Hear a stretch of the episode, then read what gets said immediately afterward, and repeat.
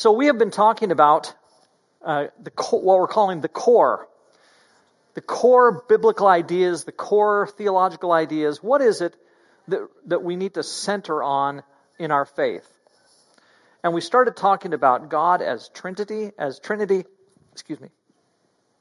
And then the last couple of weeks we've been talking specifically about Jesus and who he is. And, and like I'll tell you, there are things that we're leaving out here for sure. We could go much in depth with all these things and don't have time for all that.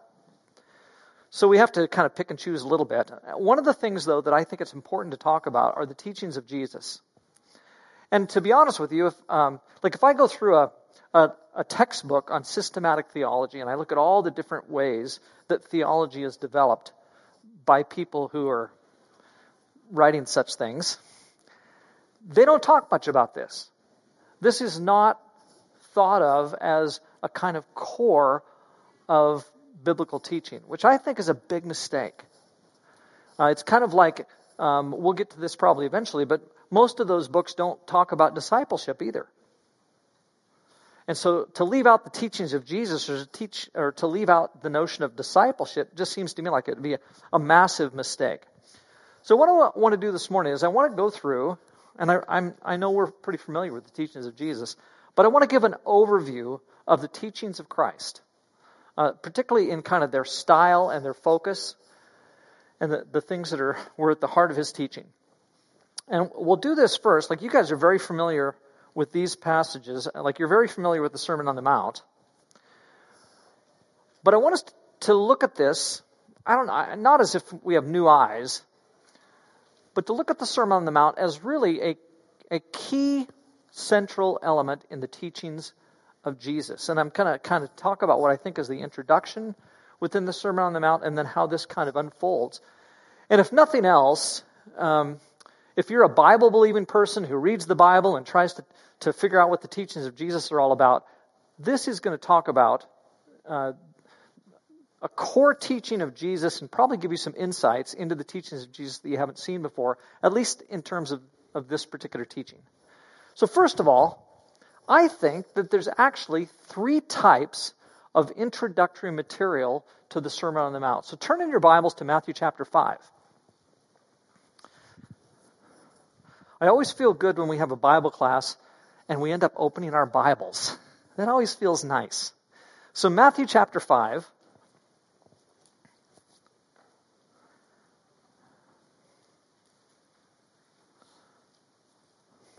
And I won't say that these are three separate introductions, but these are three, three facets, I think, of what constitutes an introduction to the Sermon on the Mount.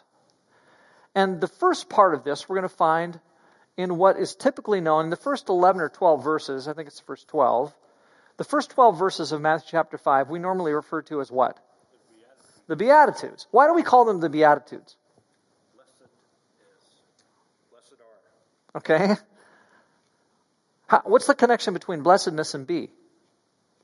I just made it up. Yeah, I know. I know. I knew, I knew you did. No. there is beauty here, and the word beatific is there in that word beatitude. There is something of the notion of us actually being these things. But there are beautiful attitudes that we're supposed to have, Jesus is saying. And that if we possess these particular perspectives, especially about ourselves, something good is really going to come to us and be present. Okay? So, blessed are the poor in spirit, for theirs is the kingdom of heaven. Blessed are those who mourn, for they shall be comforted. And then it goes on, and, and do I have it that right in the right order, by the way? Do I have that right? Good, excellent. So Jesus here, I think, sets this up uh, with this particular perspective from the outset. And what is it that he's really asking of people, do you think, in the Beatitudes? If you had to sum this up, what is, what's Jesus trying to say in the course of those 12 verses that, that could be used as kind of a summary of what that's all about? Love others. Okay. He certainly, I mean, loving others is certainly part of what Jesus is going to talk about. In fact, he's going to talk about that very specifically in chapter 5 near the end. Ronnie? If you're going to be part of the kingdom, the attitude to the attitude that you have if you're, although if you're in the kingdom, is an attitude we should have. Okay, yeah, I, I, I think these are, are uh, certainly a good depiction of kingdom kind of attitudes or kingdom kind of perspectives that a person is going to have for sure. And that's why the first one says, Blessed are those who are poor in spirit, for theirs is the kingdom of heaven. This is kingdom language. Uh, um, it's not in every specific one, but at least I can think of at least two of these, one at the beginning and one nearer down toward the end, where kingdom is specifically mentioned as an element that goes along with this kind of behavior or attitudes. You possess these, and, and you also possess in the course of that the kingdom, which of course is very crucial uh, to what Jesus is trying to do. Okay? Now, if, if Ron, were you going to say something? Matthew 6, 33 says, Seeking for the kingdom of God. Yeah. Yeah. that's kind of a summary of this as well. Yeah, absolutely. I would agree. So Matthew 6:33 is again going to go right back to the kingdom and focus on the kingdom as the center of Jesus' teaching and then say to us we need to seek the kingdom in fact the way Jesus is seeking the kingdom. And I think that's exactly right. So here are some attitudes and perspectives that set us up for the teaching that is going to come afterwards. And so it's like get yourselves ready.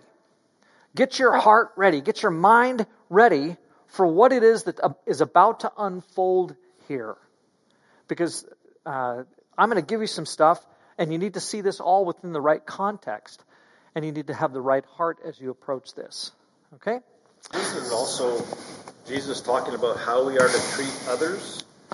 I mean, the, if you think about when when God was walking with Adam and Eve, that perfect relationship, and we broke away from that, and it was man against man. And here he's describing how we really need to interact with each other in God's eyes. Yeah. I, I, I don't dispute that for sure, Steve. Um, I don't know, like, if someone said, What's the focus of the first 12 verses? I don't know if I would say my relationship with others. Now, all these things are going to impact my relationship with others for sure. No doubt about it.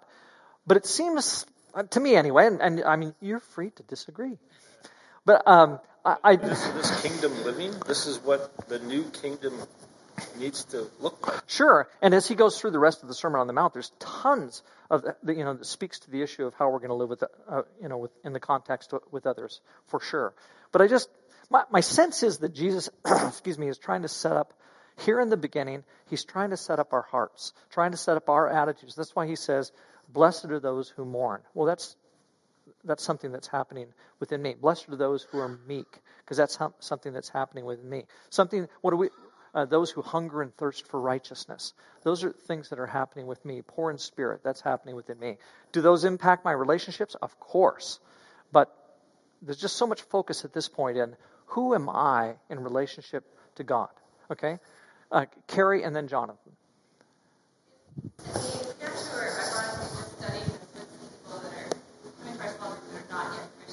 Oh, yeah.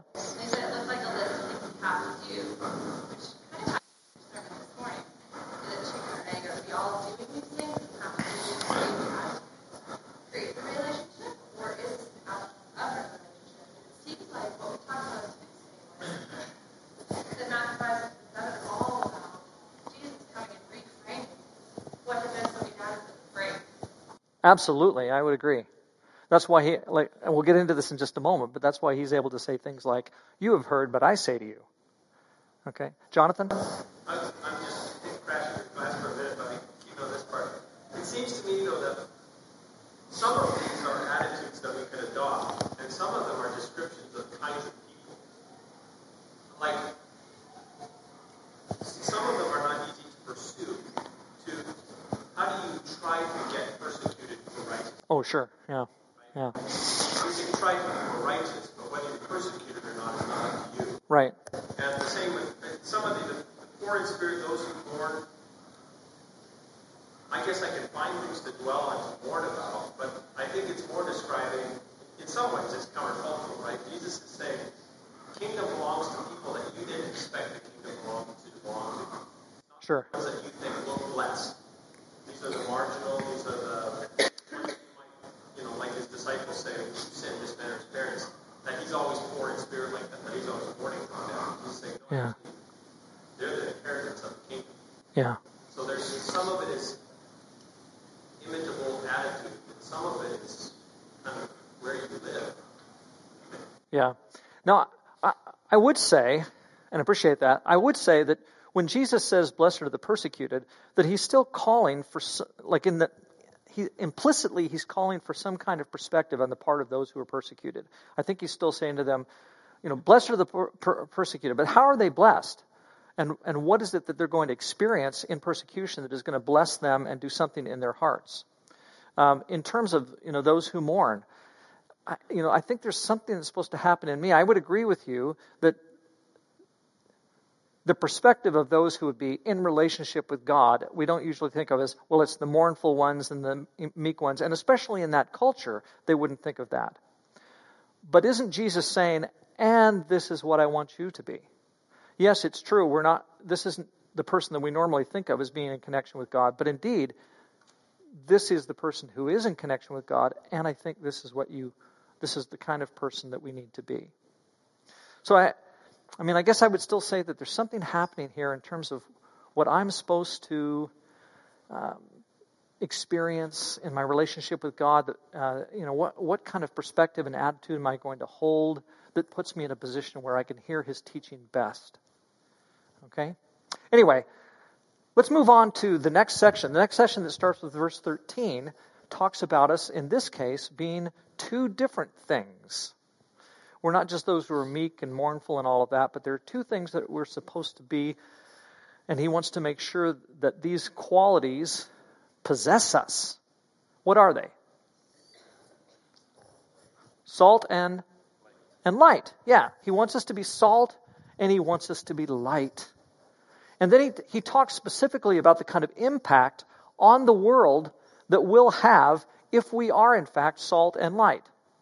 So if the salt loses its saltiness, it's no good for anything except to be thrown out and trampled by men. But if it maintains its saltiness, that can permeate. Something significant can happen with those who remain salty in the sense of being what God wants them to be. And then he talks about being a light, and a light on top of a hill is not covered, but instead enlightens everything around it. Okay, so he wants us to be salt and light in addition to being those things that are mentioned specifically in the Beatitudes. Okay?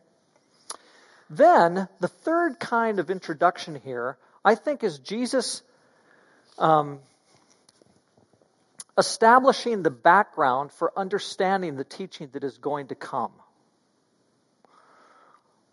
Where does he stand in relationship to all that has come before him as far as teaching? There's this whole book that is present before Christ ever comes on the scene. The Hebrews regarded this as inspired scripture. They would say that there were certain portions of this that were extremely sacred, even more sacred than others, namely the Torah, the first five chapters of the books of Moses.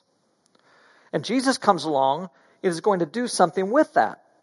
But, but where does he stand in relationship to that teaching? And what gives him the right to proceed with some some real changes in, in one sense, or at least some real fulfillment of that teaching that has gone before. So, somebody want to just read for me uh, those verses, like what I want to say it's verse uh, 15 or so? 17? Okay. Start, start, just read that section where Jesus is talking about uh, he came to fulfill the law and the prophets. Do not think that I have come to abolish the law or the prophets. I have not come to abolish them, but to fulfill them. For truly I tell you, until heaven and earth disappear, not the smallest letter, not the least stroke of a pen, will by any means disappear from the law until everything is accomplished. Why do you think that Jesus was so concerned to say that? Like he's already in the Beatitudes called into some que- in, at some level, called into question the notion of who's in relationship with God. And, he's, and he said, as Jonathan pointed out, it looks different. It's those who mourn and the meek and those kinds of folks who stand in relationship with God. And that looks different. And that would have been a bit of a challenge. So, why does he make sure that he says this? John? I think there's a couple of things. The and this is just my my view of, of what I see him doing there. He's setting up in his introduction a kingdom that's like nothing the common people have imagined, or that the teachers of the law really have Yeah, yeah, yeah, constructed in the minds of the people. yeah, Carrie's word reframing. yeah. You know, he's saying it's nothing like you've been saying it is. Right. And so he's kind of preparing them for, for the heart of it, I guess, and that this is this is way different, guys. Um, and so I think he's got the one thing there that he's he's really serious that we have to obey God's word. I mean, but he's also trying to say, I'm not this opposite opposite day that we had, that I I appear to be teaching. This is uh, this is right in line with Scripture. This is what you should have understood all along. This is this what you think is a reframing is is not a reframing. It's like it always was. Right. And so I'm not here to abolish anything. I'm here to follow. Yeah. So I, I don't know if you heard everything John said, but John basically said, look, um, I'm here and I'm doing something new, but what I'm doing, this new thing, is right in line with where this should have been all along. And so you, you might hear me say things that sound a bit like they're a, a serious challenge to what we have heard and learned and where we've been before, but this is, is really right where God wants us to be. I'm now giving you, I'm now giving you the truth about these things and the fulfillment of these things that have gone before. So, and maybe this was the second part you were talking about, and therefore don't reject me. Don't throw me out here thinking that, uh, that I'm so out of line with the teachings that you've heard before that you now need to, to not listen to me. But instead, you do need to listen to me because I'm actually fulfilling this. In fact, fulfilling this in myself. I'm fulfilling this. Steve? One thing that kind of troubles me, or it says until everything is accomplished. So is that the death and resurrection of Christ, or is that the second coming of Christ? Because we're, we're not following the law because we believe that with Christ shed blood, it's a new covenant, and we're under grace as Right. opposed to law. So, which is the accomplished he's talking about here? The second coming, or the establishment of the new covenant?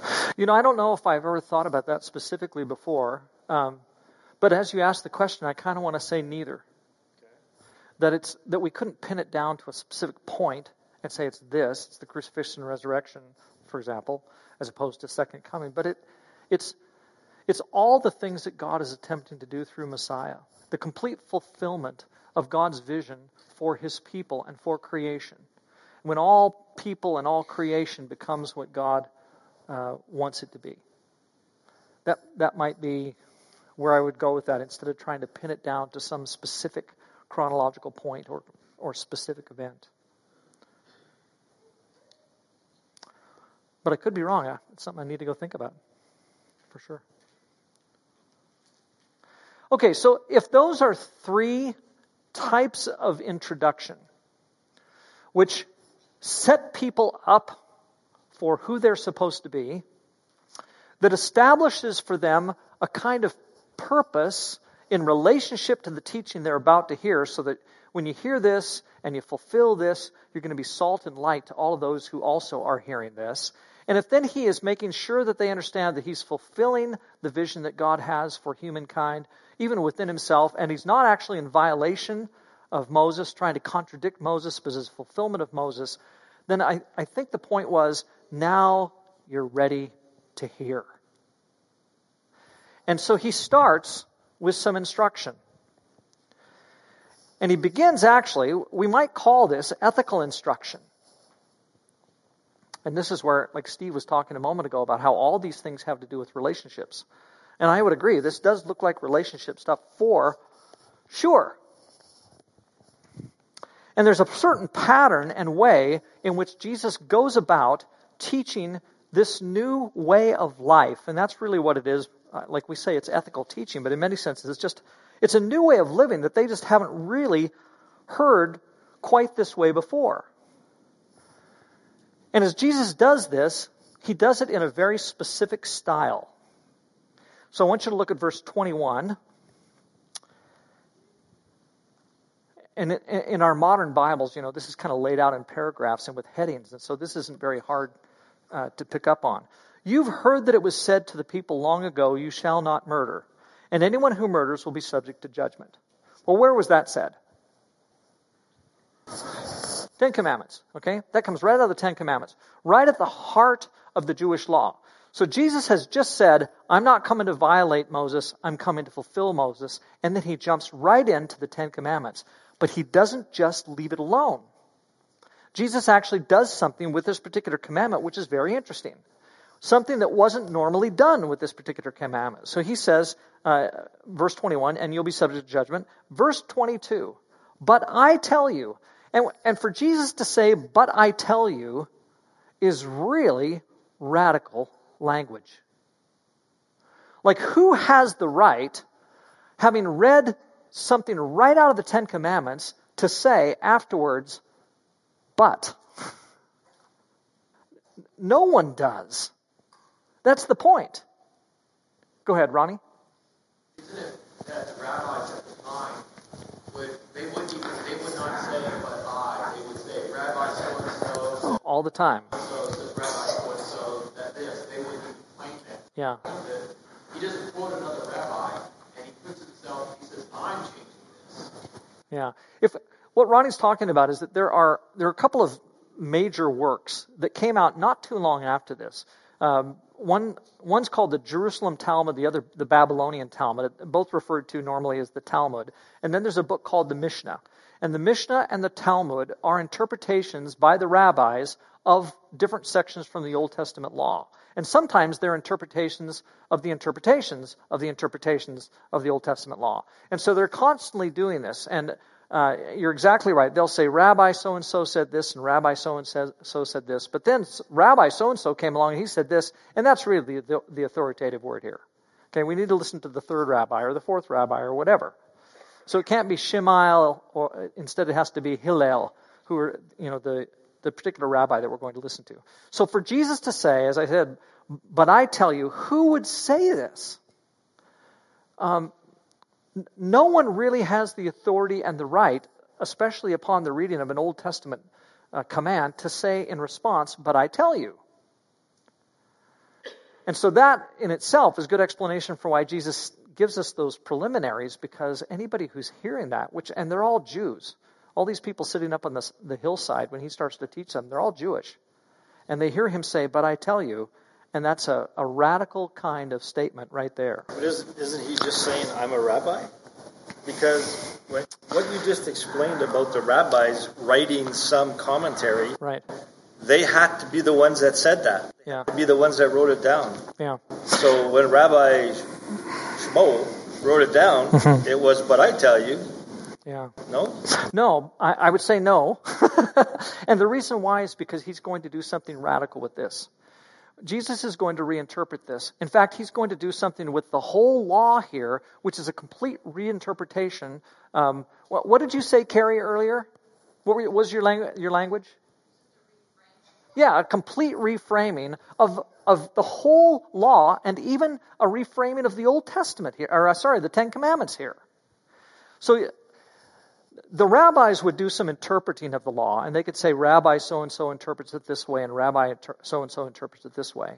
But the rabbis would not say, But I'm going to give you something entirely new. I'm going to take this and do something with it that is that has never been done before. And that's what Jesus does. He he reframes this, reapplies this in a way that is absolutely radical in comparison with what's gone on before. So yeah, I, I hear what you're saying, but he's not just another rabbi talking here about the law and reflecting on it. He is taking the law and completely reframing it uh, in terms of its, uh, its impact and its context, its directive, and, and the center motivation for keeping it. Because as we can see as this goes on, it's, it now becomes not a matter of keeping a command, it becomes a matter of where is your heart. Which, again, that's why I think the Beatitudes were going there. asking the question, what kind of person are you? Because of this reframing of the heart that takes place. So, verse 22 But I tell you that anyone who is angry with a brother or sister will be subject to judgment. Again, anyone who says to a brother or sister, Raca, is answerable to the court, and anyone who says, You fool, will be danger of the fire of hell. Therefore, if you're offering your gift at the altar and there remember that your brother or sister has something against you, leave your gift there in front of the altar. First go and be reconciled to them, then go and offer your gift. Now, by the way, we, we could stop and spend a lot of time on each one of these verses, and we don't, that's not the point today. We're not trying to learn the Sermon on the Mount. We're trying to get a picture for what it is that Jesus is doing in his teaching. So we're going to move on here.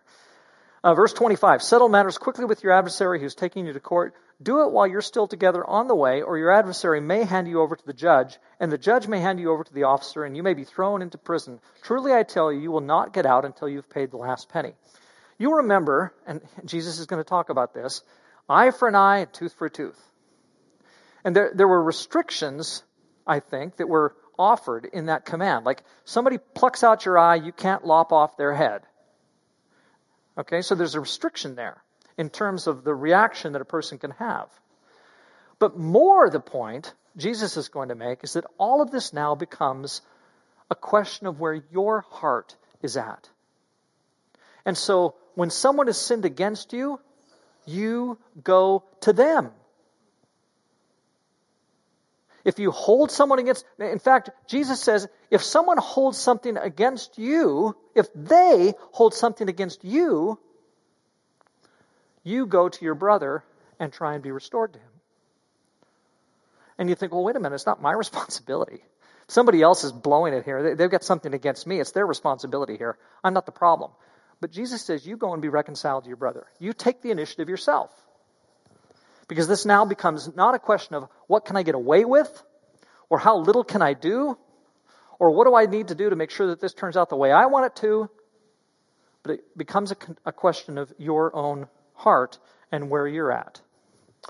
So, yeah, we can we can not murder, but still treat people in all kinds of horrible ways. And Jesus says, no, that's not where I'm at at all. Look at verse 27. Same kind of language. You've heard that it was said you should not commit adultery, but I tell you that anyone who looks at a woman lustfully has already committed adultery with her in his heart. If your right eye causes you to stumble, gouge it out and throw it away. It's better for you to lose one part of your body than for your whole body to be thrown into hell. And if your right hand causes you to stumble, cut it off and throw it away. It's better for you to lose one part of your body than for your whole body to go into hell. Well, people debate all the time about how literal Jesus meant this. Did he really mean that if my right eye causes me to stumble, I should pluck it out? Um, personally, I don't take all of that very literally. And I think with good reason. Because if I pluck my right out because it's my right eye out because it's caused me to sin, um, what's then going to happen? Going to end up plucking the other eye out too. I will, because I still have a left eye. So if I'm sinning with my right eye, I can take it out, but I still have a left eye, and I'm going to, you know, I'm going to sin with that. And so I can pluck both my eyes out, but you know, I still have whatever. I still have a nose. I still have a mind. I still have the ability to have all kinds of sinful thoughts. What do I mean to pluck my brain out because I have sinful thoughts? Instead, Jesus is talking again about a heart change. The one who says, Thou shalt not commit adultery. Wow, well, I haven't done that. Could well do all kinds of things just short of that and somehow feel good about himself because he wasn't committing adultery.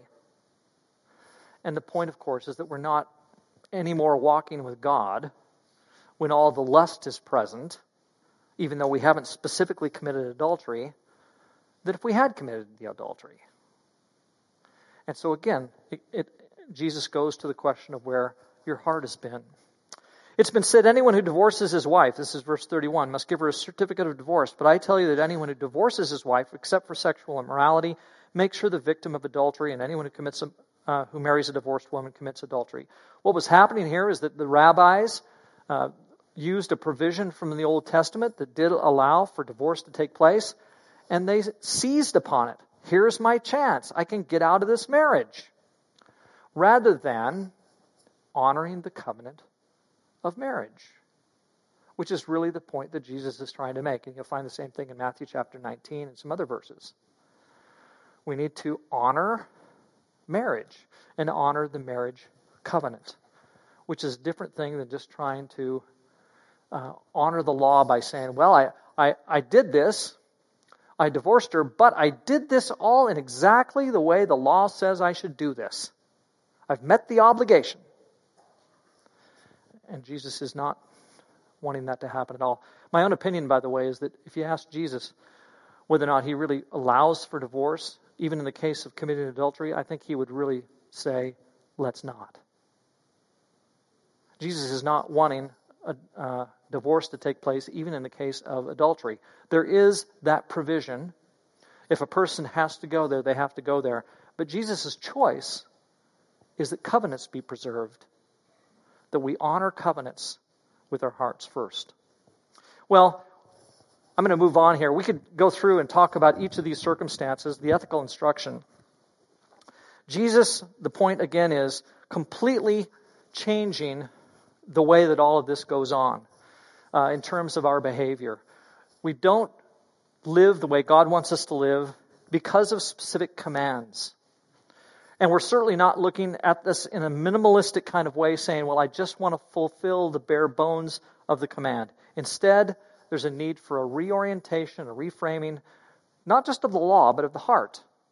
And my relationship with God, my positive relationship with God, needs to be what dictates uh, my behavior. And that, I think, is, is really the point of Jesus. Now, I want you to look at uh, chapter 6, verse 1. And here, what we have is a reorientation of what I'm calling the religious life. The giving of alms, standard practice. Praying, standard practice. Fasting, standard practice. The rabbis would do all three of these things, and they would do them with vigor and with enthusiasm, but sometimes they would do them in a way that wasn't really the way God wanted them to be done. So, Jesus says, Be careful not to practice your righteousness in front of the others, to be seen by them. If you do, you will have no reward from your Father in heaven. And that acts as a kind of introductory statement to these next three paragraphs. Okay, don't do this in order to be seen by men. Verse 2 So when you give to the needy, don't announce it with trumpets or the hypocrites, as the hypocrites do in the synagogues and on the streets to be honored by others. Truly I tell you, they have received their reward in full. But when you give to the needy, do not let your left hand know what your right hand is doing, so that your giving may be done in secret.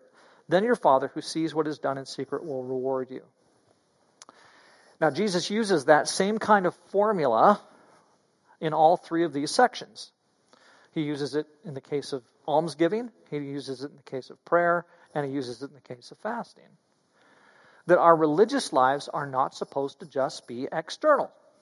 So, if that's the case, what has Jesus done with our religious life? These specific ways in which we might carry out our religion, what has he done with that? Very much so are part of our, our everyday life. In fact, I, like you could have said it this way, and you would have been exactly right. He's de religionized it. He's de religionized it. It's like what we say we do with worship. When is worship supposed to take place? Well, yeah, it takes place on Sunday morning, but we would all say that worship is our lives given to God. And so it's the renewing of a life that is really worship. It's following the Sermon on the Mount, which is really worship. And so this just becomes part of our everyday lives, not special religious acts. And so the person who is seeking after God is going to find him or herself giving to the needy when no one knows. And praying in your closet instead of on display because that reflects true sincerity. And not fasting so that everybody can tell that you're fasting, but fast in a way that only God knows what's going on between you and Him in terms of your fasting. So, a complete change in terms of the religious life. Next, Jesus talks specifically about attitudes toward life in this world. And so in my Bible, I've got a section on treasures in heaven as opposed to treasures on earth. What do we do with our wealth and our worldly goods? The next section is don't worry. What do we do with the challenges of life? And when we actually don't have enough, what do we do with that? Um, and, and all of that has to do with uh, my trust, my priorities, my focus. And Jesus is saying that the person who has been transformed in this new kingdom life is going to have a completely different perspective on those things than before. We next move into that section, chapter 7, verse 1, attitudes toward others. And so, do we judge others? And of course, the answer is no. And he talks specifically about that, that great uh, notion of having a speck in your eye, or having actually a log in your eye, but a speck in your brother's eye. And, you know, you've probably seen some high school skit where they've got a log, and it's actually quite humorous to think about this. The idea of someone having a log in their eye, and every time they turn around, they whack somebody. And so we're trying, you know, I'm trying to get close to Robin so I can see the speck in her eye, but all I'm doing is knocking her out with the log that's sticking out of my own eye. A little bit of humor, maybe even on Jesus' part, as he talks about that. Then this notion of disciples' commitment. And so if you're if you want to be a true disciple of Jesus, verse 7, you're going to ask, and it will be given to you. You're going to seek, and you will find. You're going to knock, and the door will be open to you. For everyone who asks receives, and the one who seeks finds, and the one who knocks the door will be opened. He talks about sincerity, continuing to receive from God the things that we ask for and depending on Him in the midst of that. talks about the narrow gates as opposed to the wide gate. That's the kind of perspective we need to have. Um, I'm going to move on here. Disciples' commitment. Move. Then he, the next thing is, um, well, we don't have much time for this. I'll, I'll tell you what. We'll we'll complete the teachings of Jesus next time, and we'll talk specifically about the parables and some other things, and then move on to the next kind of core idea. You can see, though, that in the in the Sermon on the Mount, what we find is a core, central, exemplary centered kind of teaching of Jesus that I think needs to be one of those places that we constantly go to. Asking the question, what kind of life should we live? What focus should be ours? How is our life in Christ? Like, what does that look like? The Sermon on the Mount is certainly maybe the best place to go in order to see that central concept of living out our lives before God. All right. Thanks, everybody.